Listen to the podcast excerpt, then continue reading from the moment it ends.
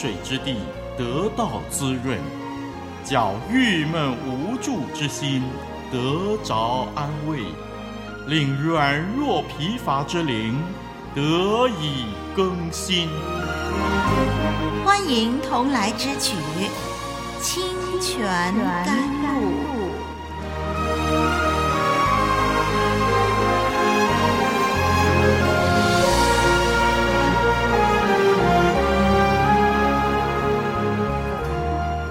朋友，我是丽文，我们又相聚了。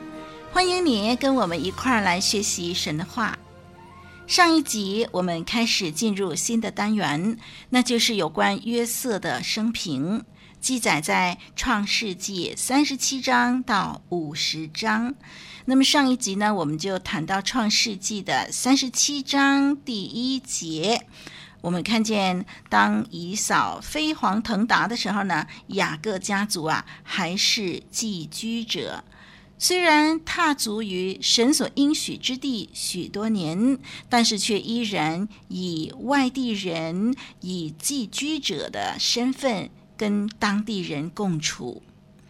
可是呢，神的应许是真的，即使应验的过程似乎是很缓慢，但是神始终不食言，而且也真的一一成就。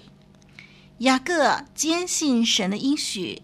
约瑟也坚信这个应许，他们都把迦南地看为自己的家乡。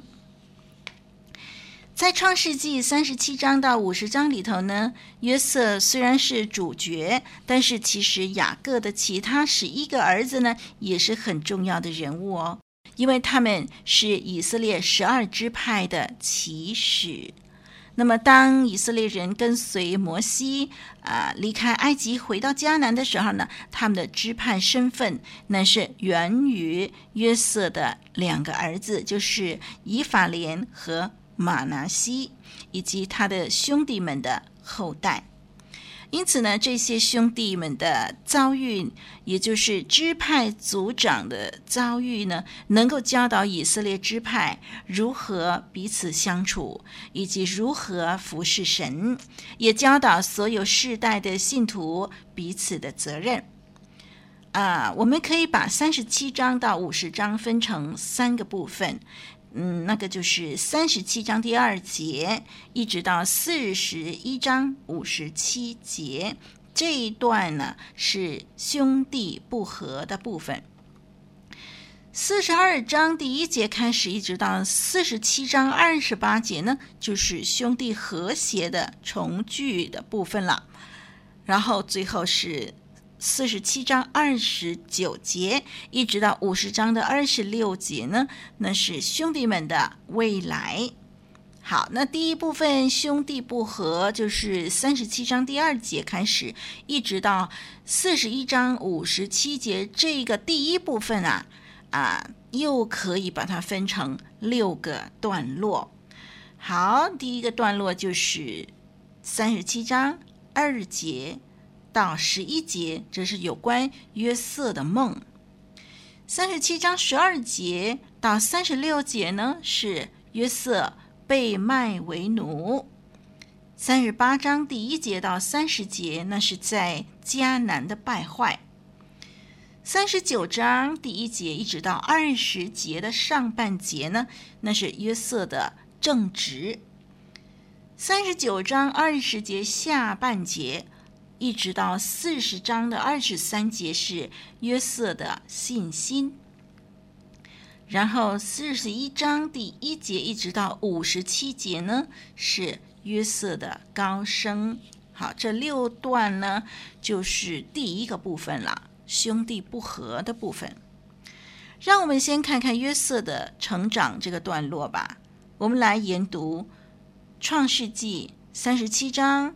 第二节一直到第十一节，有关约瑟的成长、约瑟的梦这个部分，让我们看圣经三十七章第二节开始。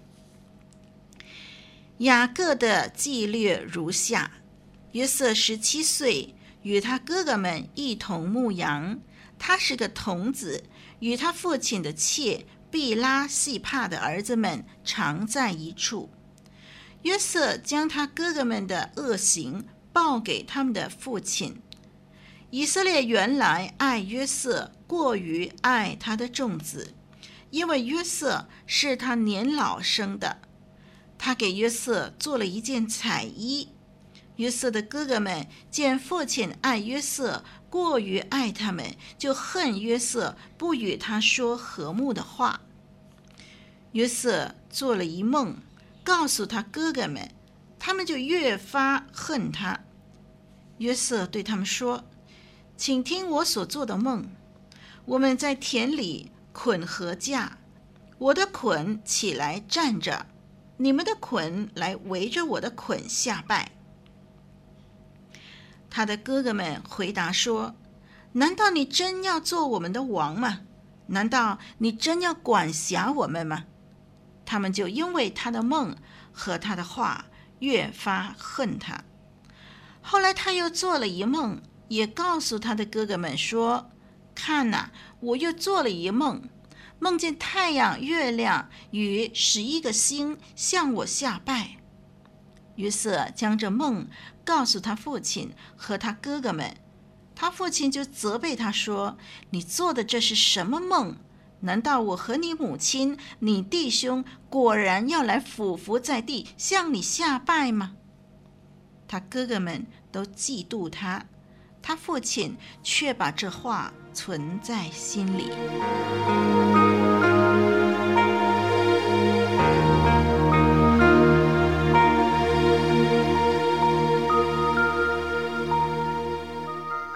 细细聆听，切切思量，圣经恩言，生命真光。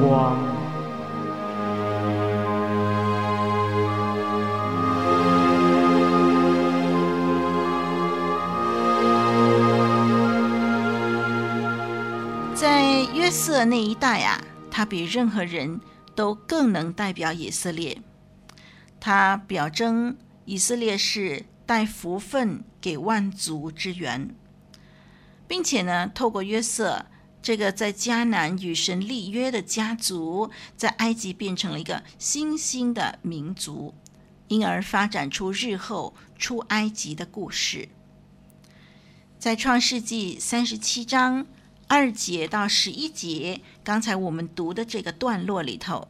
追溯约瑟和兄弟之间的关系不断恶化，起因于父亲的偏爱与耶和华的拣选。其实约瑟的梦呢，就形同神对约瑟的呼召，证明神拣选他来领导这个民族。神的拣选即刻引来兄弟的仇恨。一般上，当神拣选某人做领袖的时候呢，那些感觉自己更有资格领导的人啊，也许会产生嫉妒和仇恨的。所以，被拣选的领袖呢，要自重，在任何场合都不能让人有把柄啊，可以挑剔了。那么今天这一段经文的主要神学观点呢，就是透过异梦的启示，神透过两个异梦，呃，确认约瑟将要管辖他的兄弟。古代近东呢，也有所谓的异梦，认为啊、是神明的启示。不过呢，我们必须留意，约瑟的梦跟其他异教神明启示的梦是不同的。在创世纪比较前面部分提到梦的时候呢，我们看见包括了口头的交谈，但是呢，现在的约瑟的梦呢，呃，就不单单是这样，呃，而且呢，他的梦是有待解释的一些的象征的东西了。那么神选择象征性的梦，或许是因为呢，呃，要透过解梦，可以使到约瑟的智慧。超越埃及人吧。这个段落，我们看到，他也描绘人性，也就是人如何回应神的启示。约瑟他蒙神拣选，啊、竟然使到兄弟呢对他无尽的嫉妒，以致后来呢就演变成谋杀的仇恨。不过约瑟对这一切好像完全不在意，他只是忠心的服侍他的父亲，向父亲报告兄弟的恶行。从约瑟的遭遇，经文对我们的教导就是，即使遭受嫉妒和仇恨呢，我们对神依然要持守信心，好像约瑟一样。这段的经文的信息摘要就是。约瑟时常向父亲报告哥哥们的恶行，他的父亲对自己老年才生的这个儿子呢，钟爱有加，因此他的哥哥们就恨他。那当耶和华神在两次的梦中证实他拣选约瑟做领袖，那么他的父亲相当的困惑，哥哥们呢就更加仇视他。这就是我们刚才。读的这段的经文的信息摘要了。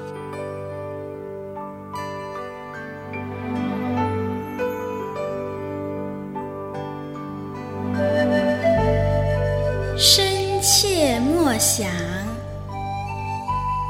彻底遵行，清泉甘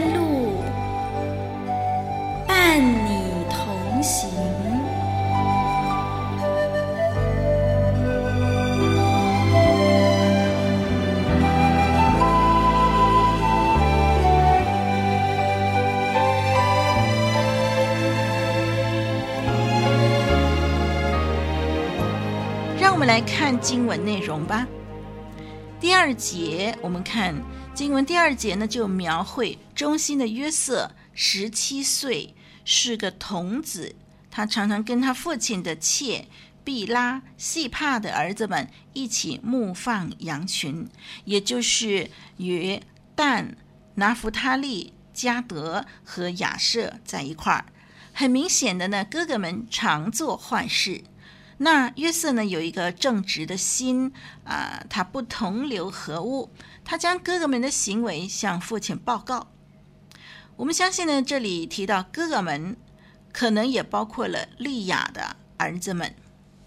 让我们留意了，约瑟从小就对罪很敏感，他没有办法认同哥哥们的行为，所以他就向父亲报告。随着日后岁月的流失，约瑟的正直依然是令人欣赏的。他日他遇到更严峻的考验，但是他正直的品格更显得突出。他向父亲报告哥哥的恶行，也表示他忠诚的对待父亲雅各。我们来看第三节。第三节说，以色列也就是雅各。他疼爱约瑟多过疼爱其他的儿子，原因是约瑟是他年老所生的，而且是雅各最爱的妻子拉结所生的。